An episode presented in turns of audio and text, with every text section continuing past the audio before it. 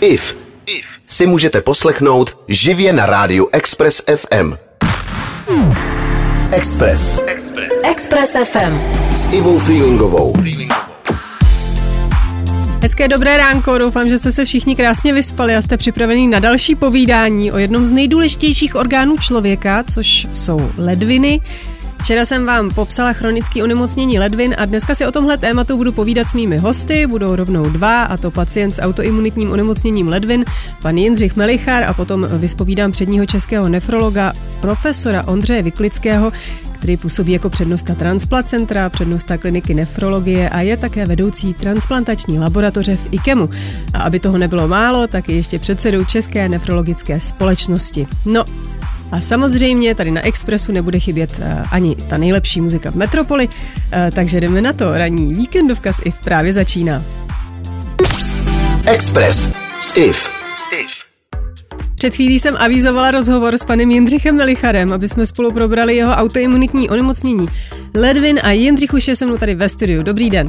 Dobrý den. Uh, tak, uh, na nedávném narozeninovém dortu jste Jindřichu měl napsáno 45 let navždy. A teď je vám 47, jestli se nepletu. Aha. Jaký je to vlastně jako pocit, uh, protože já si to nedokážu představit, jako protože pro vás to v tu chvíli byly vlastně uh, poslední narozeniny, je to tak? Myslíte ty 47. Ano. Teďka jsou časové narozeniny. Ty 45. A, Uh, protože jste měl napsáno 45 let navždy. Uh, ona je to taková recese vyloženě, protože od té doby, kdy jsem měl těch 45 let, tak jsem usoudil, že to je vlastně moment, kdy přestanu počítat ty narozeniny další a po sousedce, která nám dělá rodinné dorty, jsem vyžadoval, od teď už tam bude jenom 45 navždy. Jo, takhle, takže to byla legrace, nebylo to Rozhodně. teda proto, že Ne. jste si říkal, že to třeba nedáte, tu nemoc. Vždycky, Rozhodně ne. vždycky jste si říkal, že to dáte, jste prostě pozitivní. Přesně tak. Eh, Já trochu teď odbočím, vy jste jako malej bydlel na zámku, protože tam pracoval váš tatínek. Eh, Jaký to je jako dítě obývat památku renesančního stylu? To musí být nádherný. Uh, tak jako malé dítě určitě nevnímáte výjimečnost toho místa. Uh, Pro mě byla podstatná informace, že to sloužilo jako dětská ozdravovna. A já, co by jedináček, jsem měl dostatek dětí, s kterými jsem si mohl hrát, takže tam super. a dva měsíce Hmm. se měnilo osazenstvo a výjimečnost té budovy jsem vnímal až později i trošku pod vlivem toho, kdy v místním zpravodaji vycházelo na pokračování seriál Osud jednoho hradu, což psal jeden místní pán o historii vlastně toho zámku a trošku i pod vlivem toho já jsem začínal procházet tu budovu od sklepa po půdu a zkoumal jsem, kde co asi tak podle toho textu může být. A ono se to krásně pronulo i s pozdější dobou, kdy proběhla rekonstrukce budovy a budovu převzalo Umprum Praha jako pobočku. A najednou jsem zjistil, že vlastně pod podlahou naší kuchyně bylo schodiště do řady sklepů pod námi. Můj dětský pokoj byl před 400 lety schodištěm do patra, ze špajzu vedly schody nahoru do patra první eh, A to je vlastně bezvadný, tohle děti milujou, že? Tady ty tak. vchody a bunkry a... A od té doby v podstatě pramení i můj zájem o hrady, zámky, historii, takže mě to ovlivnilo v tomto směru. No ale vy jste původem orchestrální hráč, hrál jste v divadle v Plzni a podle mě se jako umělci dívají na svět prostě trochu jinýma očima.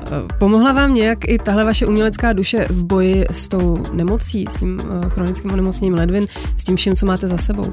Eh, Já bych to bral spíš tak, že ne, že bych se někde uh, jako vznášel na obláčku a odtržený od reality, ale asi to, co eh, každý člověk, který prožívá nějak intenzivně eh, nějaký svůj koníček, zájem, kterým se zabývá, tak vám to odpoutá pozornost o těch dlouhodobých problémů. Já bych to spíš viděl takhle, že ta hmm. hudba uh, aktivní, protože už teď nejsem jakoby profesionální uh, hudebník, mám to jenom jako koníčka, ale od spoustu problémů vám to vlastně tu mysl odpoutá. Určitě.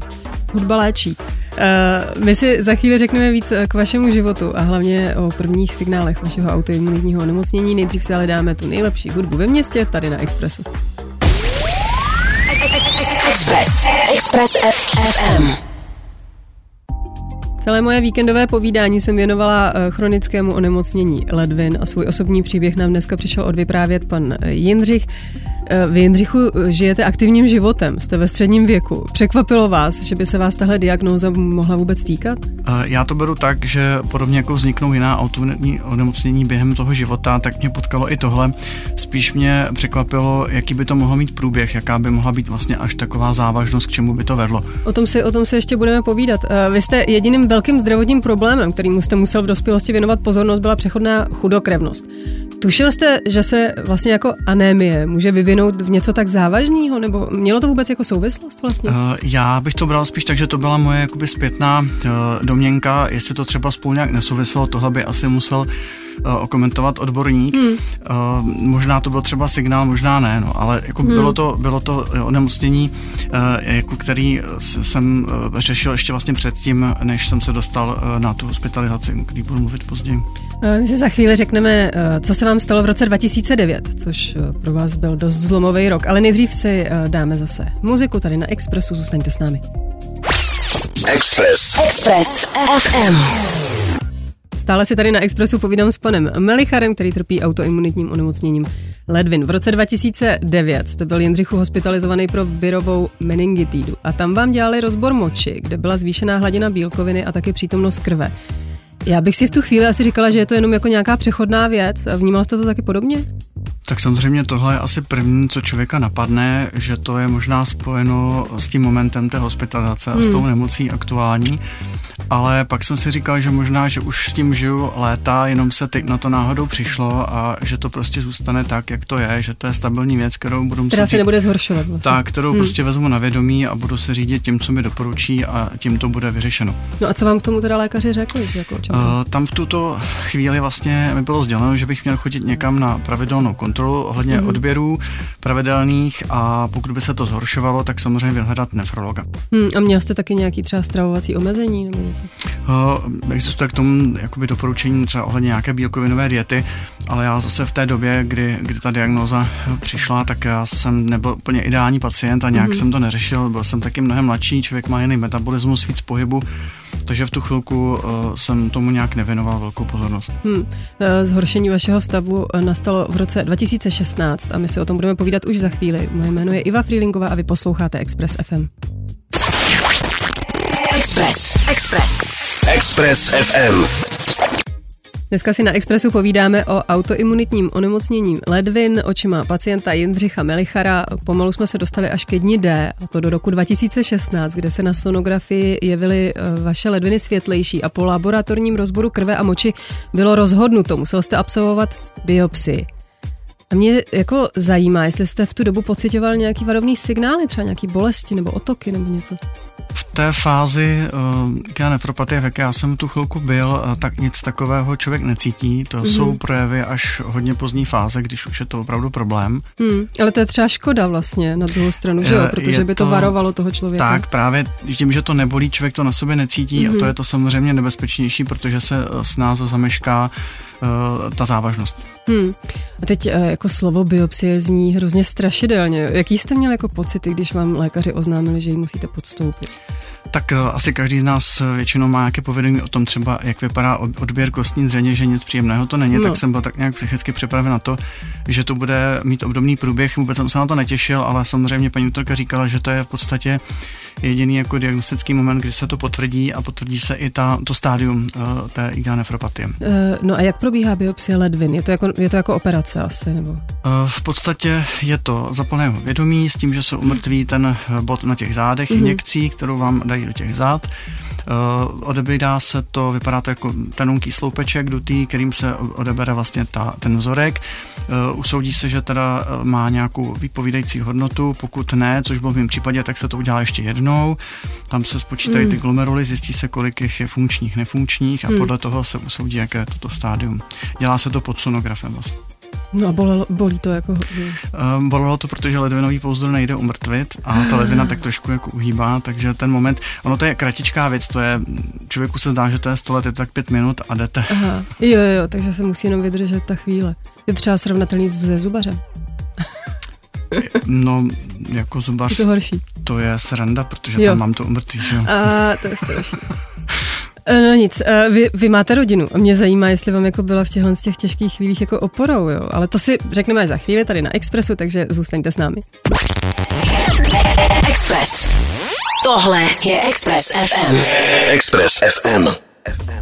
Stále si na Expressu povídám s Jindřichem Melicharem, který nám vypráví o své cestě v souvislosti s chronickým onemocněním ledvin. Skončili jsme u vaší biopsie, Jindřichu, a mě zajímá, jak moc jste o tom třeba řekl doma rodině, jestli vám byli oporou. Tak tím, že já vlastně od svých 13 let jsem už pouze s tatínkem, který je pro mě takovou inspirací svým vitálním a takým optimistickým přístupem k životu, tak jsem si říkal, nebudu ho děsit, protože sdělení paní doktorky bylo, máme na to léky, budeme to sledovat, nejste v nějaké jako závažné fázi, hmm. tak jsem si říkal, nebudu ho zbytečně stresovat a mám hmm. samozřejmě ještě od roku 2012 skvělou dceru, takže to je další taková motivace nezabývat se zbytečně podrobnostmi kolem nemoci. Máme úžasnou partu přátel, kdy si můžeme udržet vlastně, ať už někdo má onkologické onemocnění, jiný problémy, takže je to takový katalyzátor, takže tohle to Snažil jste se spíš si změnit pozornost, než se o tom nějak víc informovat a zůstat? Mně stačilo ta informace od paní doktorky, jak hmm. to vlastně je a nehodlal jsem zkoumat do detailu úplně, co všechno to přesně obnáší. Diagnoza po odebrání vzorku tkáně zněla IGA nefropatie, eh, známá třeba jako Bergerova choroba, což je vlastně chronický zánět, který postupně eh, poškozuje funkci ledvin a jejich schopnost filtrovat z krve odpadní látky, jestli to teda říkám správně, Jindřichu. Uh, tak a jaký to je, když vám lékař vysvětluje takovouhle diagnózu a vám jako dojde, že to není asi úplně legrace, jak jste jako pracoval vlastně s tím strachem, že já bych se třeba bála? Já jsem měl ten moment právě po té biopsi, kdy v podstatě oni nás potom položili na pokoj, kde strávíte nějakou dobu eh, po tom zákroku a tam přivezli současně pána, kterým, eh, kterým oznámili, vy už jste v té fázi, kdy vás čeká transplantace nebo dialýza, tak jsem přemýšlel chviličku o tom, jestli já dojdu k tomu, uh, což naštěstí teda se ukázalo, že ne. Hmm. A to byla vlastně taková jediná obava, jinak jsem si říkal tím, že na to je léčba, jsem v péči nefrologů, chodím pravidelně na kontroly, uhlídá se to, hmm. není teďka důvod domývat se, proč by se to mělo zhoršit, takže tím jsem byl takový víc v klidu. Hmm, ono se taky ukázalo, že vám dobře zafungovaly léky, a to speciálně léky ze skupiny glyflozinu, ale o tom si řekneme víc až za chvíli tady na Expressu. IF na Expressu. Na Express FM dneska ráno eh, probíráme chronické onemocnění ledvin z pohledu, z pohledu pacienta, pana Jindřicha Melichara. Dostali jsme se až k otázce léků. Eh, jaké léky vám tedy nejvíc eh, Jindřichu pomohly?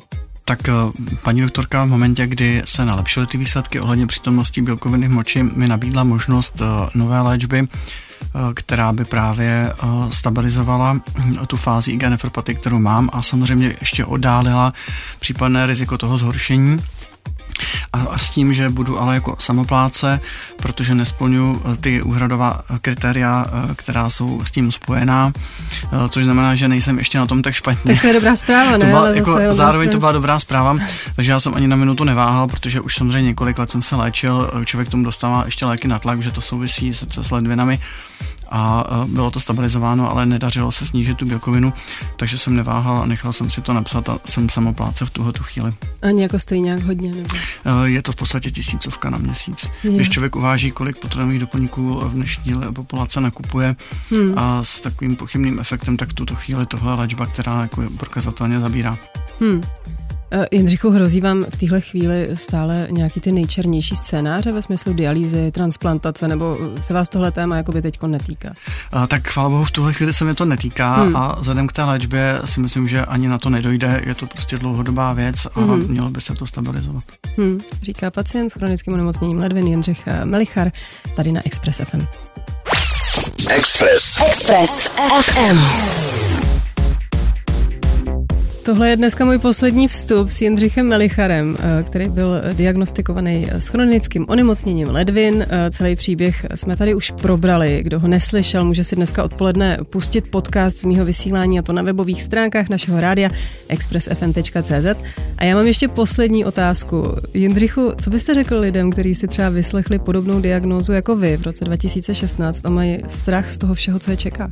Myslím si, že základem je eh, samozřejmě vyhledat lékaře speciální specialistů, nechat si vysvětlit jednak eh, princip toho nemocnění, jaké jsou léčebné možnosti, eh, co pro toho ten člověk může udělat ale určitě bych apeloval na důležitost prevence obecně, na spoustu těch věcí, včetně třeba rakoviny se přichází většinou náhodou, například při nějakých zobrazovacích metodách, ať už je to sono nebo rengen, mm-hmm. takže doporučuji, aby pokud ta možnost je, což třeba u praktického lékaře jednou za dva roky možnost je eh, na tu prevenci opravdu jít, mhm. pokud mm. praktický lékař pošle ke specialistovi, tak tomu specialistovi dojít, nepodceňovat eh, signály určitých onemocnění a ne, ne, ne, nehřešit na to, že prostě ono se to nějak vyřeší, nechám to žít přežít a uvidíme. Jo, ta prevence je No podstatná. dobře, to mluvíte o té prevenci, ale když už někdo jakoby má takovou diagnózu, že má chronický onemocnění ledvin, tak teď je jako vystrašený, že jo? Teď si říká, že to třeba dopadne špatně, teď má strach a, a třeba ho můžete nějak motivovat, nebo jako... Uh, já si myslím, že je potřeba užít si každý den a že opravdu nejhorší smrt je z vyděšení a není třeba to přehánět, je potřeba se dobře informovat, co pro to může udělat ten pacient, hmm. jaká je léčba a co vám ten lékař k tomu vysvětlí. Hmm. Tak eh, já vám, Jindřichu, v tuhle chvíli moc děkuji za rozhovor. Mějte se krásně, ať se daří. Vám taky děkuji. Ani to nebolelo nakonec. Zase opět. A nashledanou. Naschledanou. IF na Expressu. Express Express FM. s Ivou Freelingovou. Právě jsme se ocitli za polovinou mýho ranního vysílání tady na Expressu, povídáme si o chronickém onemocnění ledvin.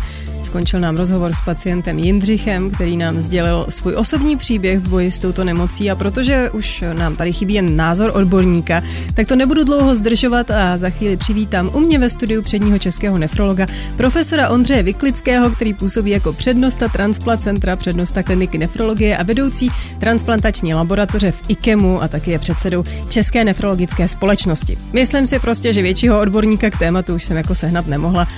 Jako samozřejmě jsem ještě mohla jako třeba požádat moji kamarádku Blaninu, která je odborníkem úplně na všechno, ale ta zrovna dneska neměla čas, protože musela jít na nechty. Tak, nevadí, snad příště. Za chvíli začínáme. Express s IF. Slibovala jsem rozhovor s panem profesorem Ondřejem Vyklickým, který je přednostou kliniky nefrologie a přednostou Transplant Centra v IKEMu a už je tady se mnou ve studiu. Dobrý den, pane doktore, já vás tady vítám. Dobrý den, děkuji za pozvání. Eh, Já bych hned na úvod chtěla říct, že mě strašně těší, že máme společné zážitky, protože vy jste v rozhovoru na Facebooku nemocnice IKEM říkal, že když jste tam jako nastoupil, tak jste ze začátku vůbec nechápal, o čem se ostatní doktoři na schromáždění baví, protože mluvili řečí, kterou jste vůbec nerozuměl. A já to tady v rádiu teda zažívám dost často, jo, takže jsem se chtěla zeptat, za jak dlouho jste pak už měl jasno, jako když se to třeba zlepší i pro mě. No to nevím, ale jako já, jsem měl, já jsem měl jasno asi, já určitě nechci říct po několika měsících, to myslím, že by bylo opravdu velice předčasné. Když to řeknu, kdybych to zhodnotil zpětně, tak eh, ta taková úvodní fáze seznamování se s problematikou mo- mohla trvat klidně pět let. Pět let, to je strašně dlouhá doba. Uh, IKEM je progresivní nemocnice, kde se využívá nových trendů. Využíváte nových trendů i v soukromí? Máte třeba v mobilu nějaký oblíbený aplikace? Eh, Tak aplikace, asi to, co mi tam nainstalovali mý děti, takže hmm. možná poslouchám hudbu přes Spotify. Máte třeba Eh, TikTok? t- TikTok nemám, TikTok nemám, dokonce myslím, že jsme byli varováni teď eh, z ředitelství, že to nemáme Ano, mít. nemáme, no. To je Ale tam, tam jsem se neposunul, tak jsem varoval jenom své děti, kteří se mi vysmáli, že asi Já jejich informace mohou být sdíleny. Přesně tak. E, takže máte Spotify, jste říkal, to mám taky, no. Takže jsme in, to je dobrý. E, my se dneska ale budeme bavit hlavně o ledvinách samozřejmě a to už za chvíli tady na Expressu, tak zůstaňte s námi. Express. Express FM. Dneska si na Expressu povídám s přednostou kliniky nefrologie a vedoucím transplantační laboratoře v IKEMu Ondřejem Vyklickým. E, moje otázka se teď bude týkat transplantací ledvin. Orgánů je pořád méně než pacientů, kteří by jejich eh, výměnu potřebovali. V roce 2022 bylo v IKEMu provedeno 300 transplantací ledvin, z toho 28 od žijících dárců. Zdaleka největší část eh, byla tak od dárců zemřelých. A eh, já jsem, pane profesore, slyšela, že ledviny od živého dárce jsou pro pacienty lepší. Proč tomu tak je? No tak uh, oni jsou kvalitnější, protože představte si, kdo je ten dárce zemřelý. Jsou to většinou starší lidé, kteří zemřou na nějakou cerebrovaskulární příhodu. Ale to můžou to znamená, být i mladí lidi třeba, že, kteří jezdí na motorce nebo mohou něco. to být i motorkářů, zrovna tolik není, ale eh, nej, opravdu nejčastější, a to je dneska přes 60% všech dárců, jsou dárci, kterým jsou starší dokonce 60 Mhm. let a kteří zemřou na mrtvici. Takže těchto těch eh, dárců je opravdu daleko víc než takových těch ideálních dárců. Já když jsem nastupoval, tak byli jenom ideální dárci, jiní nebyli, ale to v dnešního pohledu by se vůbec netransplantovalo. Já jsem totiž nedávno v jednom nejmenovaném rádiu slyšela reklamu, která hlásala, eh, aby lidi udělali něco dobrýho pro ostatní tím, že jako prodají svoji ledvinu za 520 tisíc korun, jo. Což je docela síla. Slyšel jste to taky? Eh, někdy? Já, já si myslím, že ono to takhle úplně jako nebylo. Ono to bylo tak, že kolik stojí, kupte si ledvinu, kupte Aha. si ledvinu za 520 tisíc a to byla taková nadsázka eh, VZP, která myslím, že velmi vyšla, protože mě taky spoustu rozhořčených jako i kolegů kontaktovalo, jestli o tom vím, že co to je za hrůzu. Takže vám to říkali, ano, a ano. ono to bylo myšleno jinak, že to je vlastně propagace fondu prevence, mm-hmm. že když nebudete chodit na preventivní prohlídky, tak se vám může stát, že budete transplantován, transplantována mm-hmm. a ta vaši pojišťovnu bude stát 520 tisíc korun. Takhle to bylo myšleno a ta nadsázka tam byla opravdu veliká, asi se to dost podařilo, protože no, to podařilo, zbudilo, že všichni velký, o tom mluvili, velký, přesně tak, pozornost. tak, tak má reklama uh, vypadat. Uh, tak, uh, říká přednosta Transplacentra v IKEMu Ondřej Vyklický, následuje muzika a za chvíli jsme zpátky. IF na Expressu. Stále si na Expressu povídám s předním nefrologem a vedoucím transplantační laboratoře v IKEMu profesorem Ondřejem Vyklickým. Eh, Pane doktore, lidé se pochopitelně bojí darovat své orgány. Eh, Jak byste jako uklidnil někoho, kdo chce třeba pomoct tímhle způsobem někomu, třeba svýmu blízkému, ale má strach, že tím prostě nějak uškodí sobě? No, eh, já myslím, že ta otázka je výborná, protože řada lidí opravdu jako má, má pocit, že je to nebezpečné a my jako lékaři, kteří pečují o tenhle ten program, tak máme zabezpečit především to, aby to bylo zcela bezpečné. Hmm. Takže pokud bych měl jako veřejnost trošku uklidnit, tak můžu říci, že každý druhý pacient, který je, nebo dárce, potenciální dárce, který se nabízí jako dárce pro svého blízkého, což může být uh, manžel, manželka, hmm. může to být rodič, může to být sourozenec, no tak ten neprojde naším vyšetřením, protože zjistíme, že je, má takové, takový zdravotní stav, který znamená určité riziko pro dlouhodobou funkci té samotné ledviny. Mm-hmm. Většinou je to proto, že ta samotná ledvina jedna by nefungovala tak dobře, jak by měla. Takže my vybíráme z těch, z těch nabíd, nabídky dárců pouze ty, které mají šanci, že ta ledvina bude fungovat opravdu dobře a dokonce dneska existují takové kalkulátory, které máme převzaté z amerických univerzit, kdy vlastně zjišťujeme, jaké jsou riziko toho, že by ten pacient mohl mít problémy po darování a ty pacienti, kteří jsou v riziku, ty vůbec neakceptujeme. Mm-hmm. Takže i když prostě je to někdo z mý rodiny a já chci darovat ledvinu, tak mi třeba bude řečeno, že nemůžu. Přesně tak, přesně mm. tak. To se může stát, potom to vede k velkému jako deziluzi a k takovému zklamání, ale na tom nic prostě špatného není, jenom jde o to, že se naopak ten dárce se nabídnul jako dárce a my jsme udělali všechno pro to, aby darovat mohl, ale bohužel to není možné. To se, to se opravdu děje v 50% případů. My jsme se bavili o tom, že většina orgánů k transplantaci přichází od mrtvých dárců. Já jsem slyšela, že se ale nedá vzít orgán někomu, kdo je jako už několik hodin po smrti, že to tělo toho člověka musí ještě nějak jako fungovat, nebo je na tom něco pravdy? Ano, zcela správně ten zemřelý dárce je zemřel, tam mluvíme o fenoménu smrti mozku. To jsou pacienti, kteří jsou na jednotkách intenzivní péče a na árech, kteří jsou připojeni eh, k přístrojům, které zajišťují eh, dýchání, zajišťují, podporují srdeční oběh a další fun- životní funkce, ale u kterých se zjistí, že mají mrtvý mozek. To bývá často právě u těch pacientů, kteří mají eh, mrtvici, mm-hmm. krvácení do mozku například, nebo nějaký závažný úraz, autonehodu, se říká, ty motorkáři, ty nebývají tak častý, ale bývají hmm. někdy a, a tak dále. Jo. Takže to je spousta, spousta příčin, proč ten mozek může zemřít. No a, a my, ale to tělo ještě žije prostě tělo, tak existuje takový koncept, který říká, že to, to, ta smrt je smrt mozku. Takže v okamžiku, jakmile ty orgány ještě fungují, a, ale mozek není, protože není prokrven, neteče do něj krev, takže odumřel, tak po a, odpojení od této, a, od této přístrojové podpory by ten pacient okamžitě zemřel. Nebo hmm. zemřel, zastavil by se mu srdce. On mrtvý je. To je, myslím, jako správný koncept. On je mrtvý, ale srdce, které bije, se zastaví, dýchání eh, okamžitě přestane a tak dále a začnou se rozvíjet, teda potom ten mechanismus smrti se rozjede. Express. Express FM.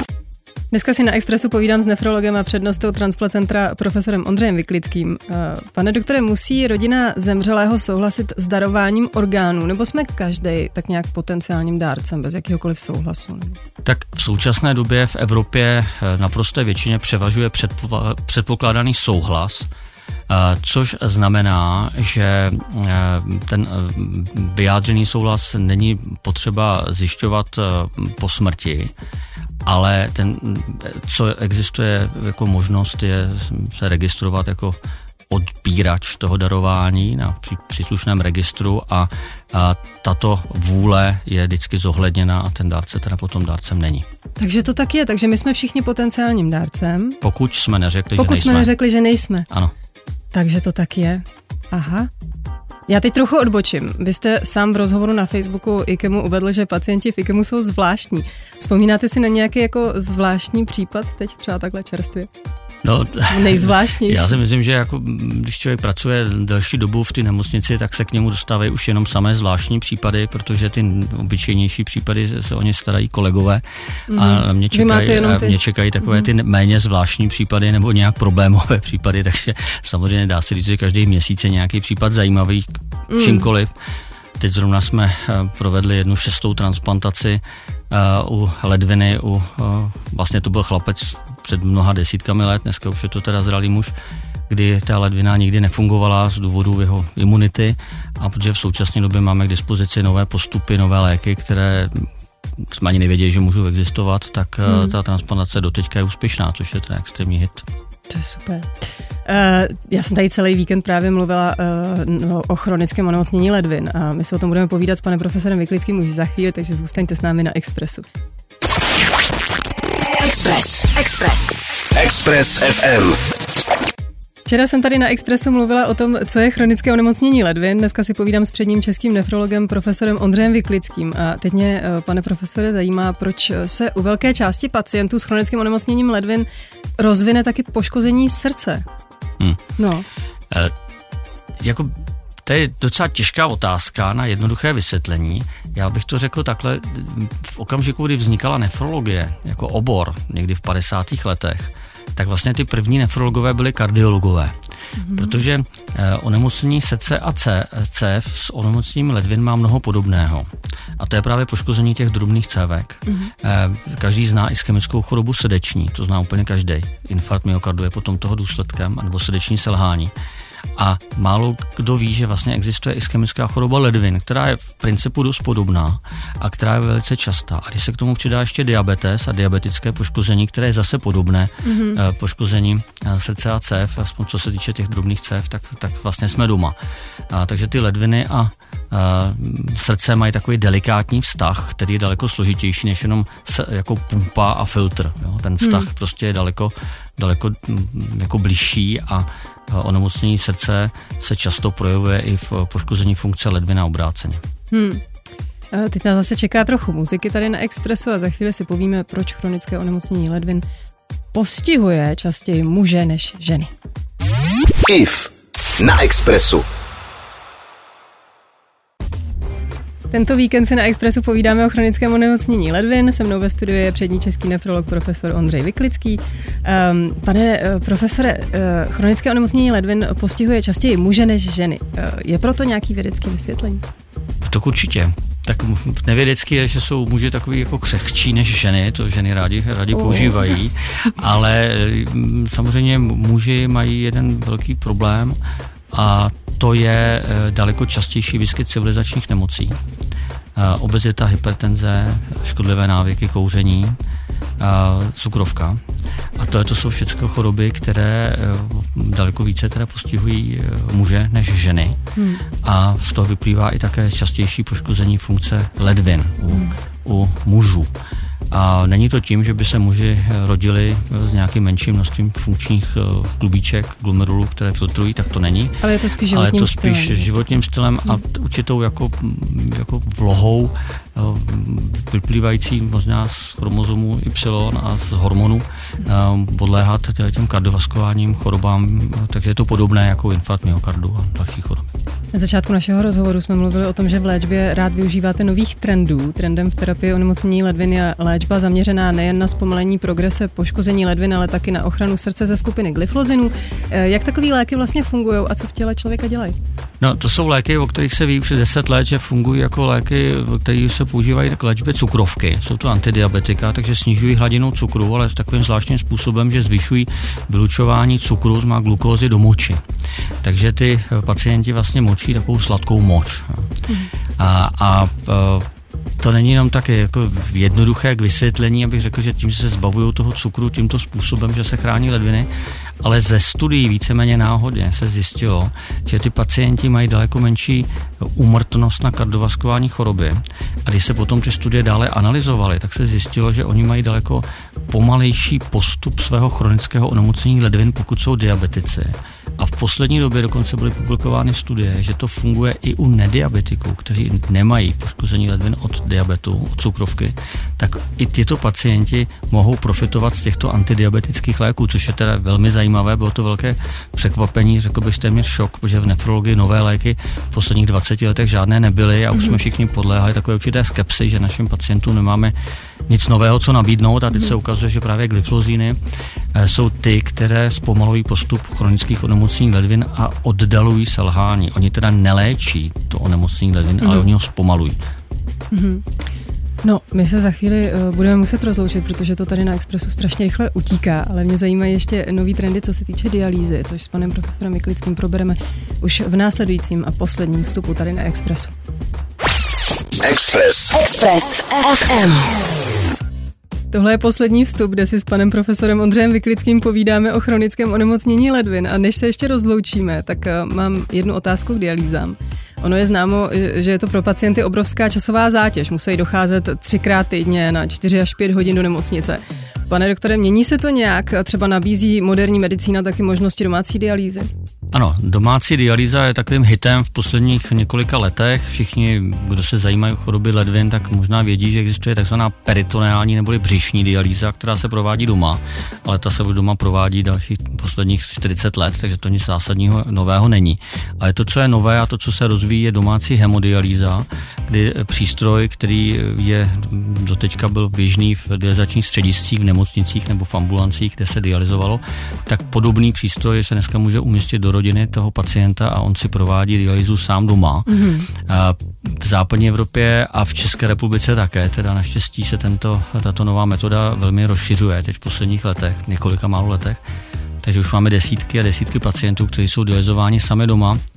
Ono to není jenom pohodlný, že nemusí nikam docházet, což mu hraje velkou roli, ale ono to je také pro ty pacienty po zdravotní stránce výhodnější, protože eh, ve středisku si provádí dialýzu třikrát týdně, čtyři nebo pět hodin, hmm. ale doma si provádí tu dialýzu čtyřikrát nebo pětkrát týdně, třeba dvě a půl, tři a půl hodiny, hmm. takže kratší dobu, Proč ale, ale ta dáv, nemusí to být, protože se ví, že se tím tím způsobem dodá větší funkce náhrady ledvin, hmm. že ideální by bylo, kdyby ty pacienti chodili každý den na dialýzu, že? Jo. na dvě hodiny jo. třeba. Je, Ale to možné prostě není hmm. z ekonomických důvodů, hmm. ze zdravotní, prostě z technických důvodů vůbec to není možné.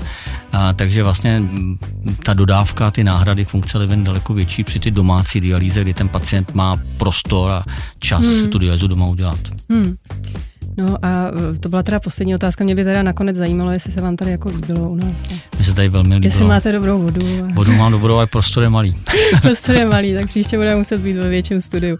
E, já doufám, že se zase někdy uvidíme, že vás Moc budu moci ještě někdy poprosit. E, já taky děkuju. Ať se daří, mějte se krásně. Díky a nashledanou. IF na Expressu.